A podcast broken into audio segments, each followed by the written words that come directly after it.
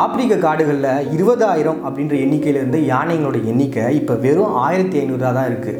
இத்தனை யானைகளும் கொல்லப்பட்டதுக்கு காரணம் ஜோசப் கோனி அப்படின்ற ஒருத்தன் தான். இந்த ஆப்பிரிக்காவில் பார்த்திங்கன்னா உகாண்டா அப்படின்ற ஒரு பிளேஸு, அந்த இடத்துல அச்சோலி அப்படின்ற ஒரு இன மக்கள் இருக்காங்க. இவங்க தனக்கு தனி நாடு வேணும் அப்படின்னு சொல்லி ஒரு போராட்டத்தை மேற்கொள்கிறாங்க. அந்த போராட்டத்துக்கு அப்புறம் என்ன பண்ணுறாங்க, அதுலேயே இரண்டு பிரிவாக பிரிகிறாங்க. அதில் ஒரு பிரிவு தான் கொரில்லா படைகள் அப்படின்னு சொல்லிட்டு, அந்த படையினுடைய தலைவனாக இருக்கிறவன் தான் இந்த ஜோசப் கோனி அப்படிங்கிறவன்.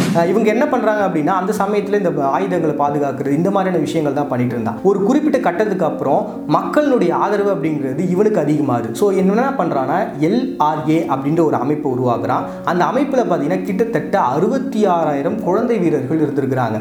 ஸோ இவங்க எல்லாரையும் வச்சுக்கிட்டு இவனுடைய அபரிவிதமான சக்தின்றது பெருகுது.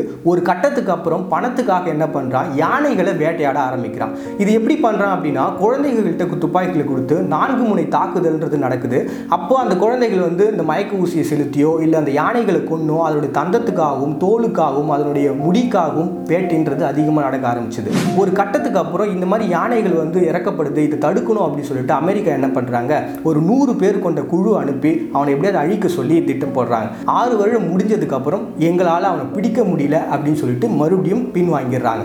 இருபத்தேழு வருஷங்களாக எல்லாரியன்ற இந்த இயக்கத்தில் ஒப்பாண்டோ ஒக்கால்டின் அப்படின்ற ஒருத்தர் இருந்திருக்காரு. அவர் அந்த இடத்துலேருந்து தப்பிச்சு வந்ததுக்கு அப்புறம் தான் இந்த எல்லா இன்ஃபர்மேஷனையுமே அவர் சொன்னார். இதெல்லாம் கேட்டு மிக பெரிய அதிர்ச்சிக்கு உள்ளானாங்க. அது மட்டும் இல்லாமல் பார்த்தீங்கன்னா அவங்களோட இனத்தை சார்ந்தவங்களே அவங்க வந்து துன்புறுத்திருக்காங்க. எதுக்காக அப்படின்னு பார்த்தீங்கன்னா, இறைவனுக்கு மதிப்பு கொடுக்கல, இறைவனை சரியாக வணங்கலை அப்படின்னு சொல்லிட்டு அவங்களுடைய மூக்கு, இந்த காது, அப்புறம் உதடுகள் இது எல்லாத்தையும் வெட்டி இருக்கிறாங்க. இதெல்லாம் தாண்டி அந்த குழந்தைகளை பார்த்தீங்கன்னா வீட்டில் இருக்கக்கூடிய குழந்தைங்களை படைகளை சேர்த்துருக்குறாங்க. பெண் குழந்தைகளாக இருந்தனா அவங்களுக்கு வந்து பாலியல் வன்கொடுமைகள் இந்த மாதிரி நிறைய விஷயங்கள் அவங்க பண்ணியிருக்கிறாங்க.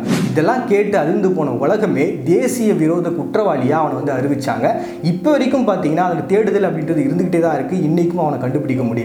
இப்போ வாழக்கூடிய நம்மளுடைய வாழ்க்கையில் ரொம்ப சாதாரணமான ஒரு வாழ்க்கையை நம்ம எல்லாருமே வாழ்ந்துட்டு இருக்கோம். ஆனால் இந்த மாதிரியான மனிதர்களும் இருக்காங்கன்றதை கேட்கும்போது மிகப்பெரிய அதிர்ச்சியாக தான் இருக்குது.